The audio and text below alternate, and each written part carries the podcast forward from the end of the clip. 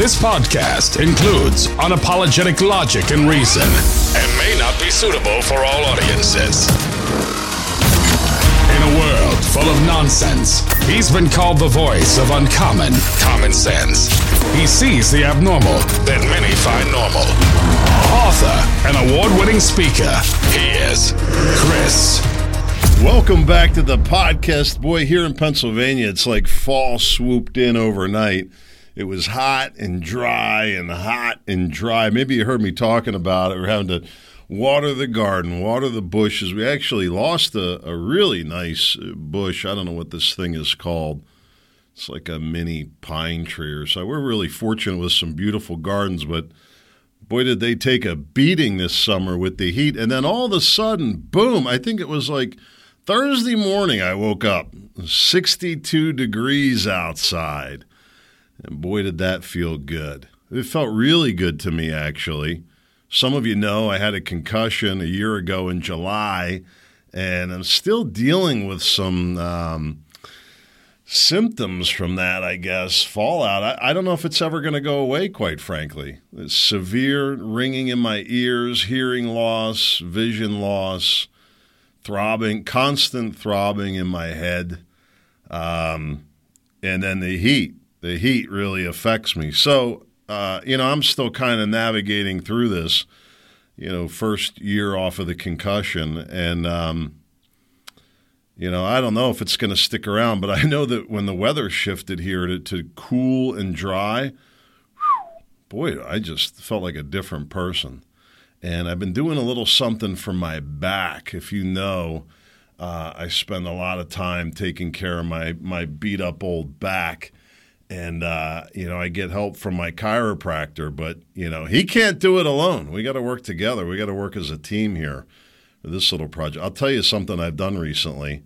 You heard me talking about the hanging, which led to the doggone concussion. I'll talk about the the hanging part of it a little bit, but there's something else that I discovered that I think you're going to like if you've ever dealt with back issues, and even if you don't uh, follow my specific advice. It's not, I'm not even going to give you advice. I'm not a doctor. I'm not a chiropractor. I'm not. I'm just a guy with a podcast like Steve Bannon, just like the media calls Steve Bannon. Just a guy with a podcast. That's all. And a bad back. so, uh, you know, maybe you can learn a few things from me, but we'll do that at the end. Uh, I want to just briefly touch on something. I mentioned last week that, boy, did I create quite a tizzy, which you know, I guess the uh, gaslighter narcissist in me, you know, kind of enjoys seeing the way people get worked up about it. Um, I guess, first of all, I should have explained a little more where I was coming from, and I shouldn't have just thrown that out there without really uh, thinking it through. Sometimes I think out loud, and it can be my worst enemy. Uh, here's where I'm at with any format changes to the podcast. As I mentioned, as I was talking about that, we really uh, really uh, honed in on this 40 minute deal, and I feel like it's worked really, really well. It, you know, the feedback has been good, it's been consistent, it keeps me contained. You know, a lot of days I could go on probably an hour and a half, no problem. Uh, but at some point, you got to cap it. And even for myself, I'm like, do I really want to listen to that for an hour and a half? and the answer is no. Who has that kind of time? Now, you might be listening with it as background music, but I don't have time to be your wallpaper, right? Um, I got to get to a point, which is really what drove that whole conversation, why I brought it up. You know, I like what I most enjoy is meaningful conversation meaningful dialogue, meaningful information. Um, you know what I mean? That's why I think I tried stand up comedy, had a great time for a year, but just didn't want to continue with it because it wasn't meaningful. You're just regurgitating the same stupid jokes, and every joke is stupid after you've heard it first. You know what I mean? It's it's, once and done. And so uh, it just um, it was it was a lot of fun. I like making people laugh. That's I guess somewhat meaningful if you can find meaning in that, you know, maybe you go around to hospitals or something and make people laugh. There's meaning in that. I'm not taking that away from it. But for me, it wasn't the kind of meaning that I wanted to create, and that's what kind of land not not like what kind of is what landed me on the podcast that I would have an opportunity for uh, long format dialogue that could create meaningful dialogue. And so I talked about a format change. That's really what I was trying to get. Like, how do I better make a point? I, I like to ramble on. I appreciate the personal connection. I like sharing the personal stories and struggles and and things like that and that's how we've generated a relationship and that's really what, what makes the, the podcast i think special and unique.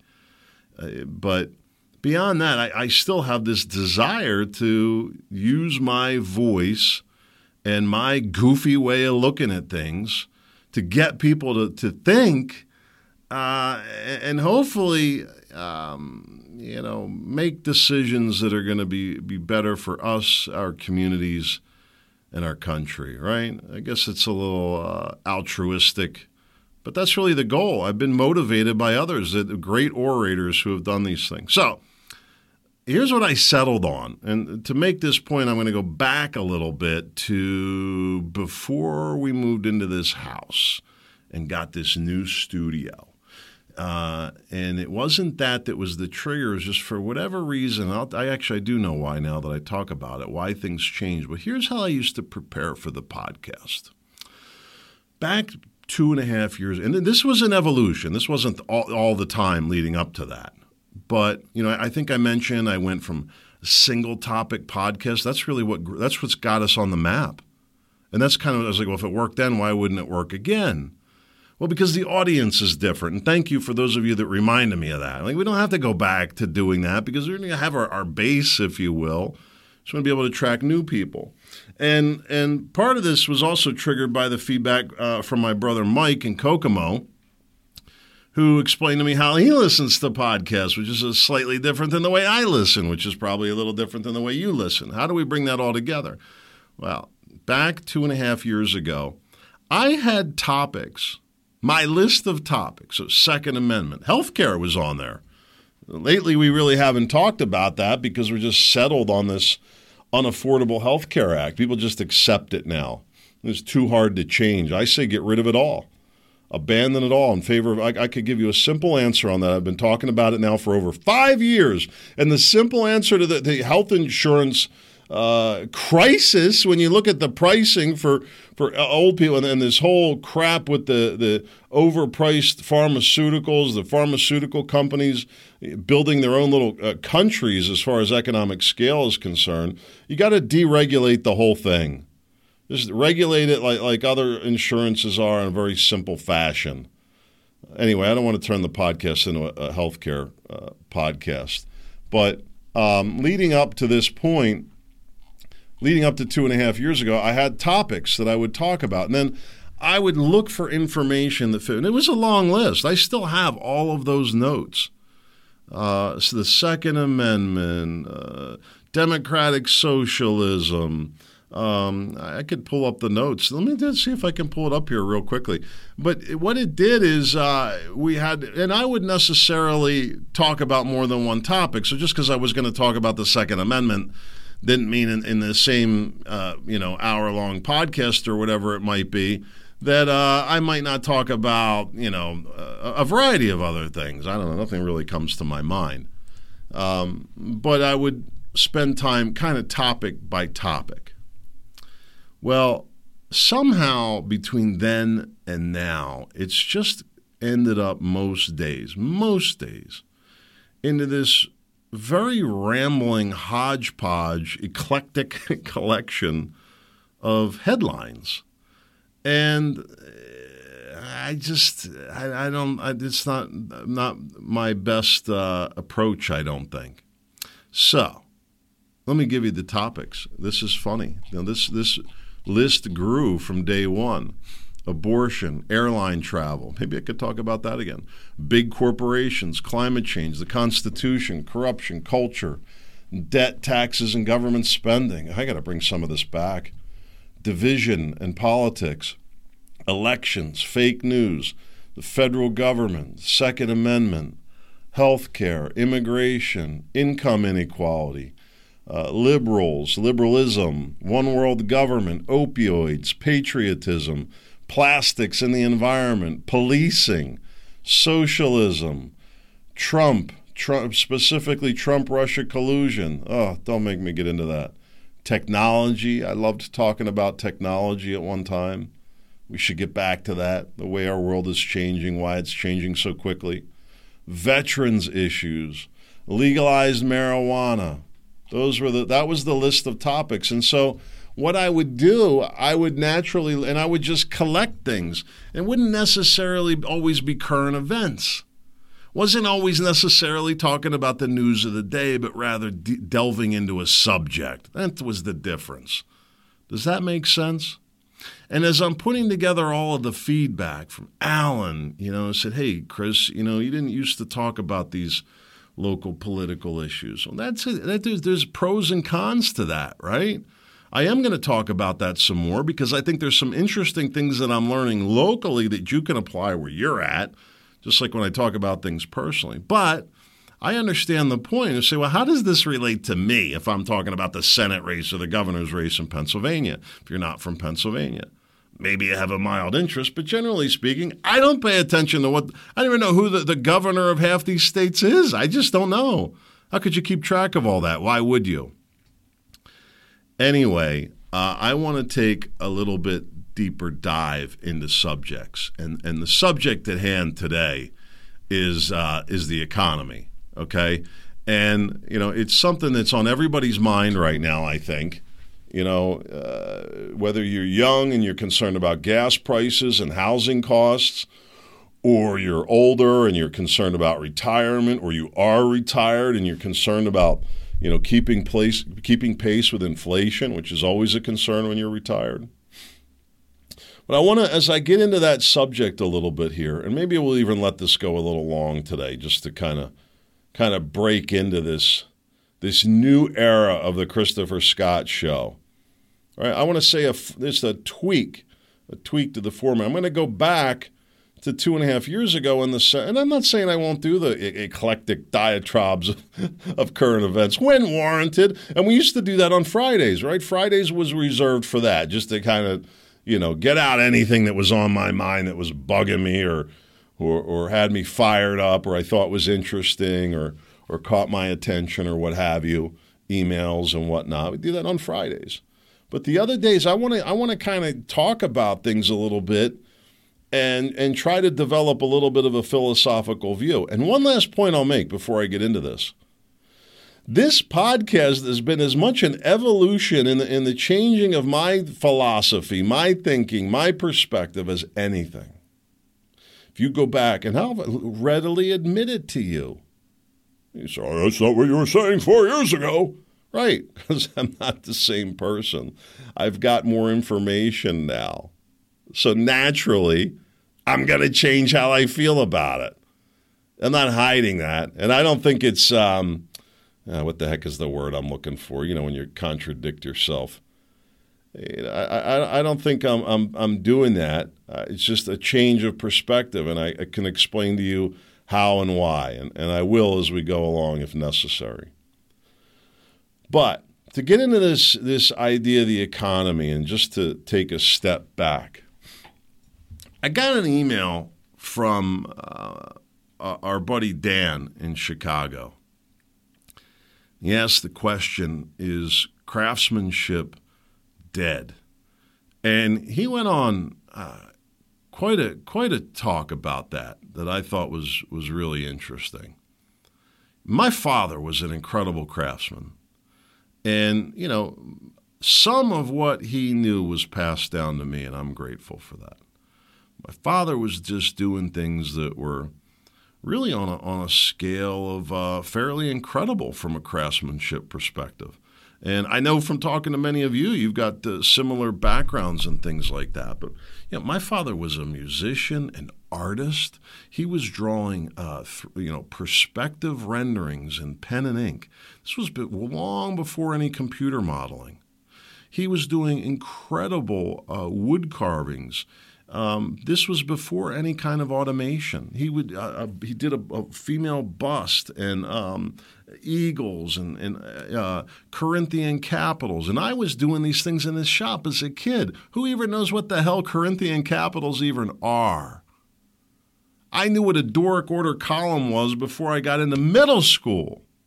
Fascinating, right? I understood architectural pr- proportion eh, before I hit high school. Fascinating. And I got all that from my father. And I, I could go into all, but my father, he was an outdoorsman. He was a physical guy. He, he would be up at four in the morning. You know what the first thing he did every day? Had a cup of coffee because that's all he drank. I don't think he ever. I wouldn't. I wouldn't put you know taking care of himself on the high, but he he kind of does. He's still kicking. Probably still give most people a little run for their money. I don't know. He'd have a cup of coffee and he would read he would read for a good hour or so, read and meditate. Uh, you know, he could well. He forged his own carving. In other words, we're carving these things. We're trying to. We're doing a lot of it in his shop, and uh, he made his own duplicator. I've talked about some of this stuff before. I'm not going to go through it all again. Just to suffice to say that, you know, I, I grew up with a, a true craftsman, going out in the woods and and and cutting down a piece of wood and turning it into something in uh, you know cutting firewood to, to stay warm in the winter. And uh, these are good things. I want to share a little story with you. This one's not mine. I have another side to my growing up, real quick, before I tell you the story. And uh, was actually before I moved with my father. My parents were divorced, you know, come from a, a chaotic split family, one of those stories. And elementary school, I grew up with my mother and my two older brothers who have a different father. lots of lots of stuff going. I know lots of moving parts here. Just stay with me. But we lived on a, on a just on the edge of Philadelphia. Actually, lived in Philadelphia for a while, and then on the edge of Philadelphia, in a little town called West Conshohocken. And back then, the gray water used to flow in the streets. I mean, this was you know a pretty rough, pretty rough place. But I wouldn't say rough, but not a high income place. Matter of fact, it was poor enough to qualify for HUD funding to come through and make improvements to the homes, including the one that we were living in. We were below the income threshold. My mother, that uh, with her three boys, that we qualified for HUD funding to make improvements to our house. Isn't that incredible? And my mother worked her tail feathers off uh, to support us, and uh, you know we certainly got enough to eat but it, it was uh, definitely what I would say not wealthy. How's that? And I never thought of myself as, as poor. I, wouldn't, I even still don't really look at that. You know, when you look at other people's situations where they, they don't have food in the house. But there was some tough times, you know, and I only ever had one pair of shoes growing up. Only I remember uh, fifth grade, maybe fourth grade. I don't know. West Conshohocken got these big hills, and we would ride on our bellies down the skateboard. These are big hills, not by West Coast standards, but steep hills. We'd lay on our bellies and ride our skateboards down, and uh, drag our feet to stop. It was nuts what we were doing, really. Well, I wore my shoes out like in one day, and my mother came home from work. Boy, was she upset. Had to take me out and get me a new pair of shoes that night because no other option. That's all we had. But let me share this little story for you, not my own. I think it'll kind of lay the groundwork for what I'm about to say here. One day, a very wealthy father took his son on a trip to the country for the sole purpose of showing his son how it was to be poor. They spent a few days and nights on the farm of what, we be, what would be considered a very poor family. After their return from the trip, the father asked his son how he liked the trip. It was great, Dad, the son replied. Did you see how poor people can be? the father asked. Oh, yeah, said the son. So, what did you learn from the trip? asked the father. The son answered, I saw that we have one dog. They had four. We have a pool that reaches to the middle of our garden. They have a creek that has no end. We have imported lanterns in our garden.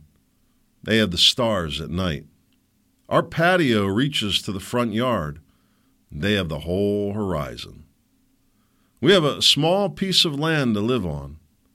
They have fields that go beyond our sight.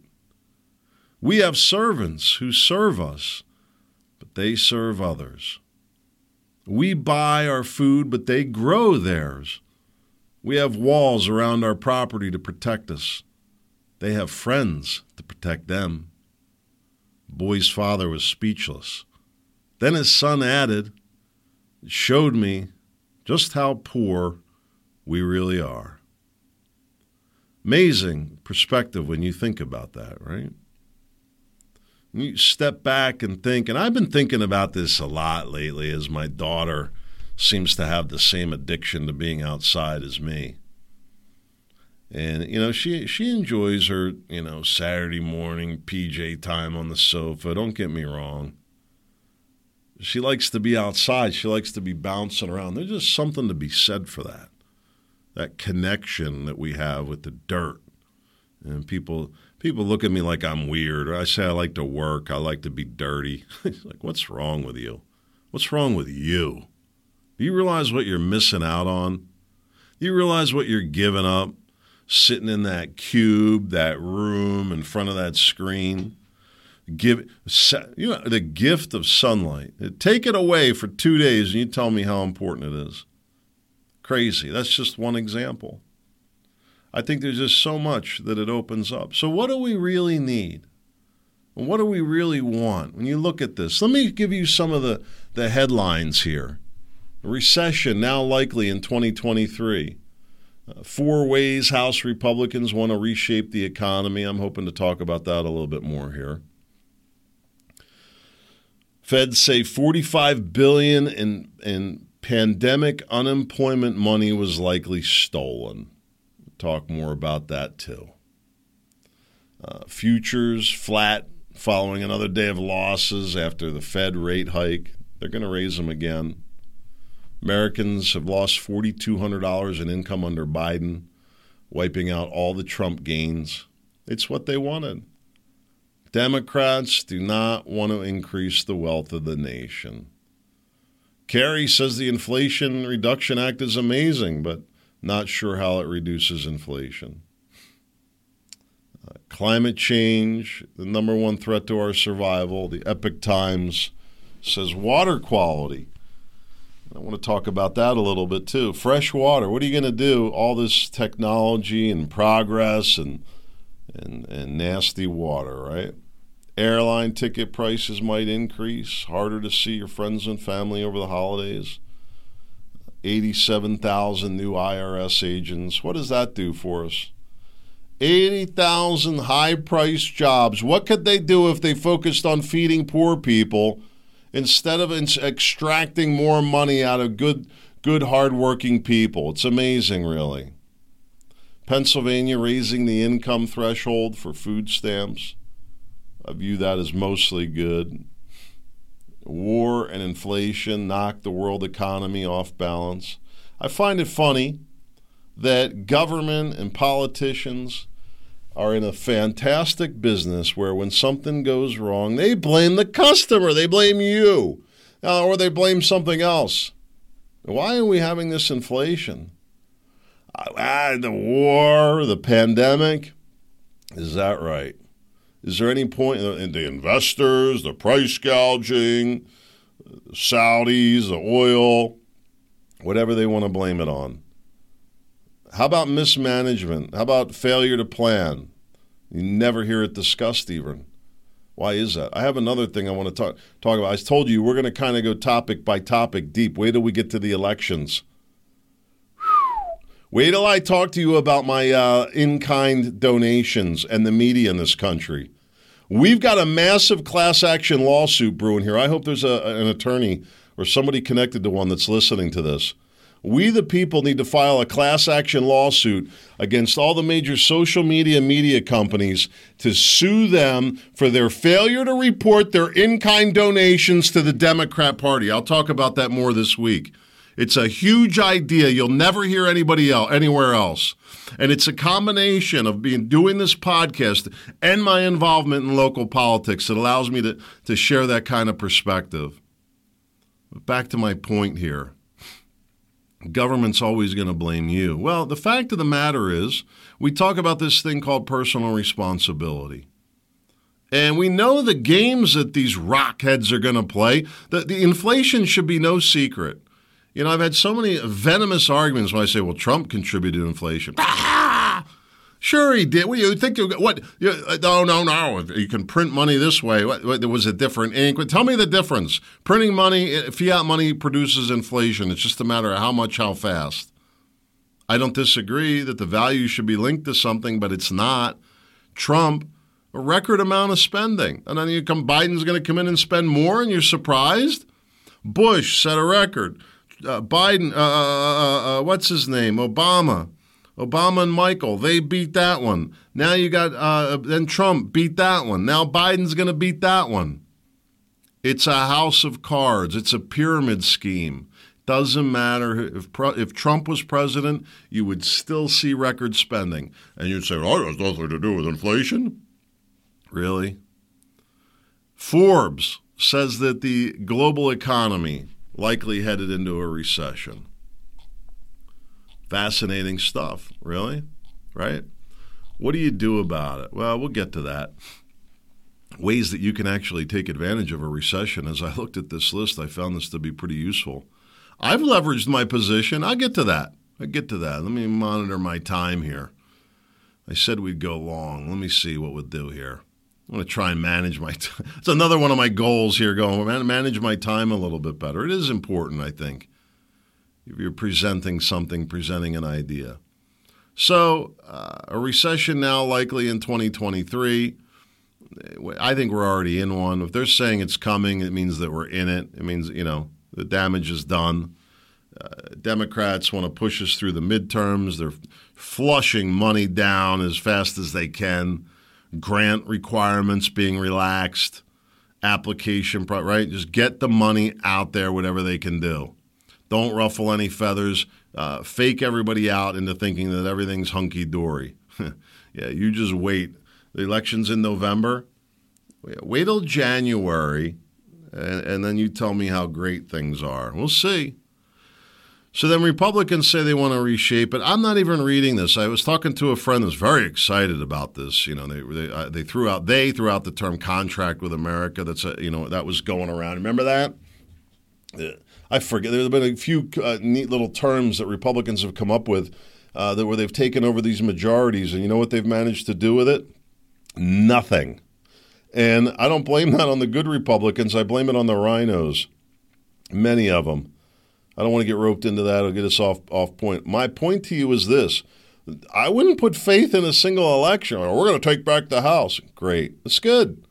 I, I agree vote Republican, hope that we can take back the House and, and return some kind of normalcy. I don't know if that'll happen or not, if that's the way we vote, but this lunacy that's going on now has to come under control.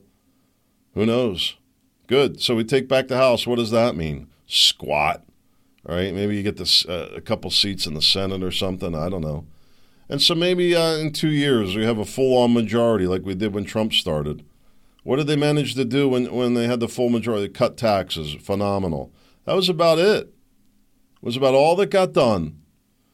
This this pitting of the parties is like this uh, predetermined civil war, really, and that's another little problem. In addition to the fiat money with a currency value that's been politicized, do you understand what that means? It means they're going to inflate the money, devalue your money, and and take that value and give it to other people. This is the great wealth uh, redistribution. This is what Obama talked about. They don't need to raise taxes. The Fed's taken in a record revenue. Record revenue. They don't need to raise taxes. They're not even talking about it, really. They will, don't you worry. The minute revenues drop. Let me touch on this. Uh, well, I started to say about these up and downs in the economy. And you say, well, you know, is it due to what's it due to? I blame it largely on the fiat money, but also just the wild mismanagement of government. You know, why aren't we, we preparing and, and doing real tangible things like clean drinking water? You know, as opposed to the, the social, woke, they're all liberal programs. Every social program is a liberal program. There's no conservative social programs.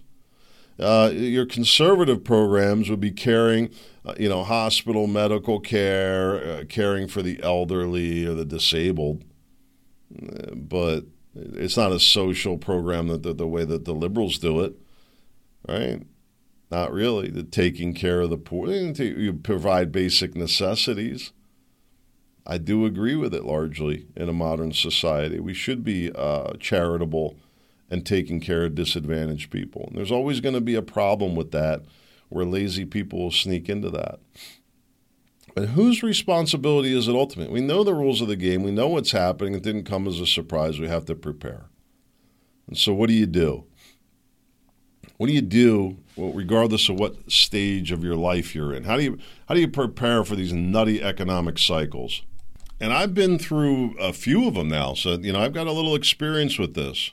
Growing up in, in the the recession of the '70s, I don't know what you call it in the 80s. Was that a recession? The interest rates were through the roof. Couldn't get gas in the 70s. When I got out of the Marine Corps, there was the savings and loan crisis, the housing recession, they called it. That was the, the field that I was looking to get into. That was problematic. I leveraged that, though. Uh, what else? I think the early 2000s, the Great Recession. So there's been a few of these economic cycles.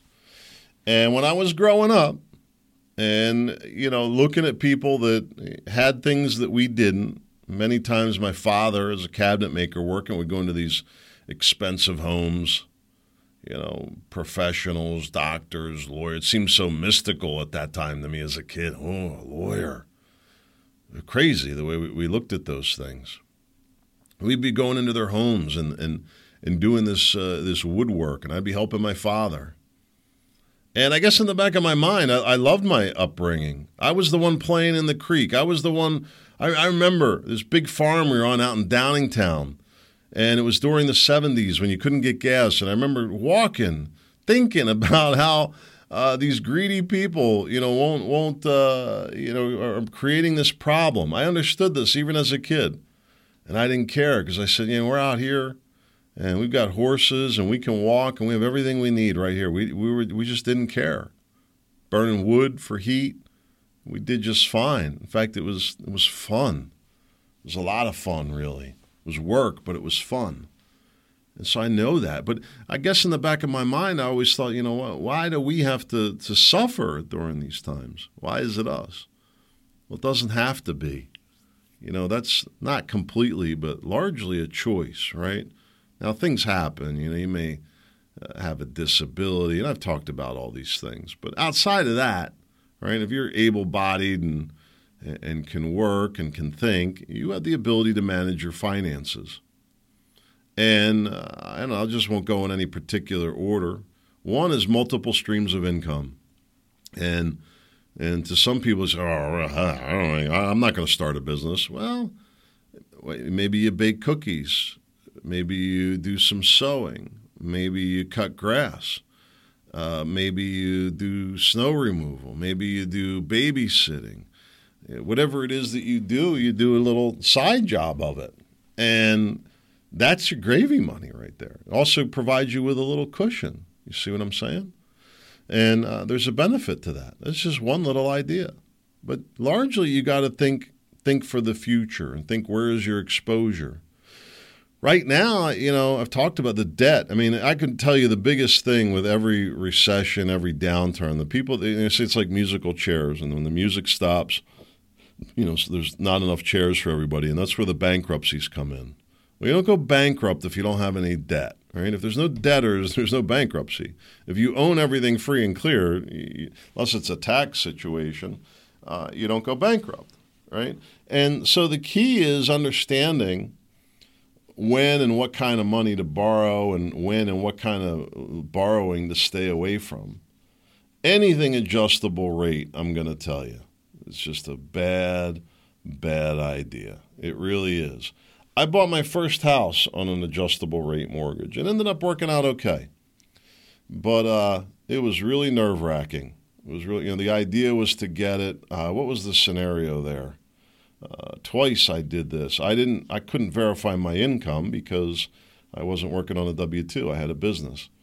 And so, in order to get the interest rates a little more bearable at those times, when I bought my second house, uh, well, I think I paid 11% interest on that thing. Now, that was high even at that time, but that was because I couldn't verify my income. And so I bought that and I refinanced it a year later at seven and an eighth. And that was a big bargain at that time. And I kept that for a long time. Finally, I refinanced that house reluctantly, uh, somewhere around four and a half percent, which I thought, geez, these are the lowest you'll ever see.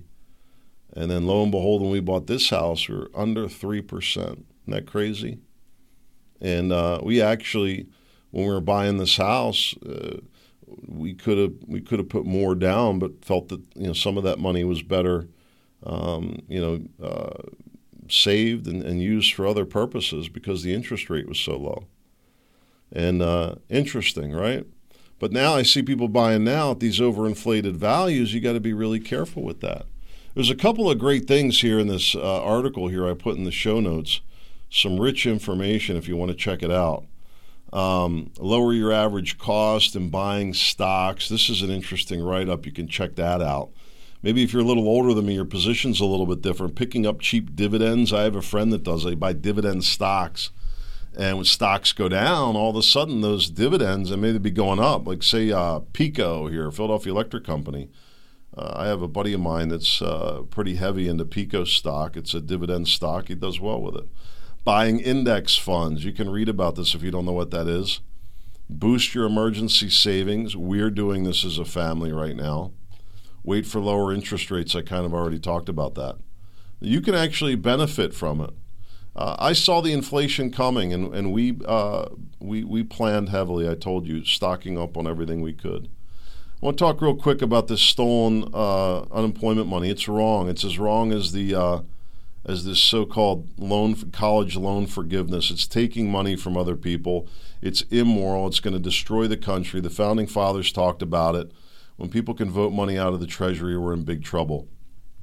This stolen money accounts for $138 for every man, woman, and child in this country.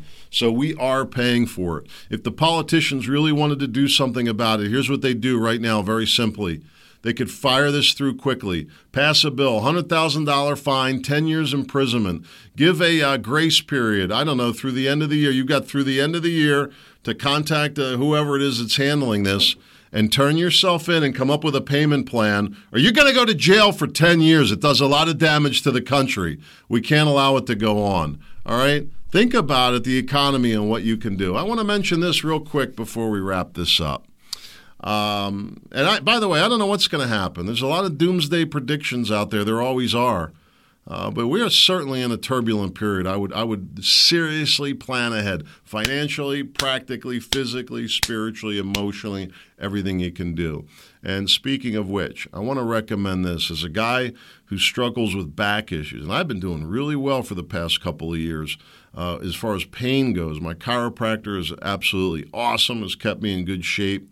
Uh, there have been times I couldn't get out of bed. I've ended up in the emergency room. Just can be very debilitating and uh, he's kept me from any of that. But now I'm actually feeling good. I'm actually trying to improve my mobility, and I do a lot of the dead hangs, just hanging on a pull-up bar. I'm not doing the pull-ups right now. I'll probably do some soon, but uh, right now just hanging for as long as I can. Sometimes I use uh, wrist straps, but uh, I did this stretch. I did a good morning. Do you know what a good morning is? You basically just stand. I put a, I put this walking stick on my back with my hands kind of in, like in a yoke and just bend it forward at a 90 degree angle, which, believe it or not, keeping my legs straight is kind of tough for me. You know, that's how, how limited my mobility is. Uh, and then you twist. I twist um, and look up as high as I can and, and hold that. And then do it the other way. Well, I'll tell you, boy, it's just a very satisfying stretch. I don't know if that stretch is good for you. I've told you I'm not a doctor. Be careful if you've got uh, serious back issues. I can tell you, it's just been so. It's, I'm adding it to my repertoire every day. I try to hang. I probably end up doing it four to five days a week, to be honest. But my goal is every day I do dead hangs multiple times a day. Try to bend down, touch my toes, stretch my hamstrings out, and I do body weight squats. There's a uh, list of great 11 simple yoga twists you can do here for spinal mobility. Uh, if you're interested in checking it out, I'll tell you, I think it has a lot to do with overall health, your mood, your emotional health, and so forth. And uh, it's worth investing in yourself no matter what you do. God willing, I'll be back tomorrow. In the meantime, make it a great day.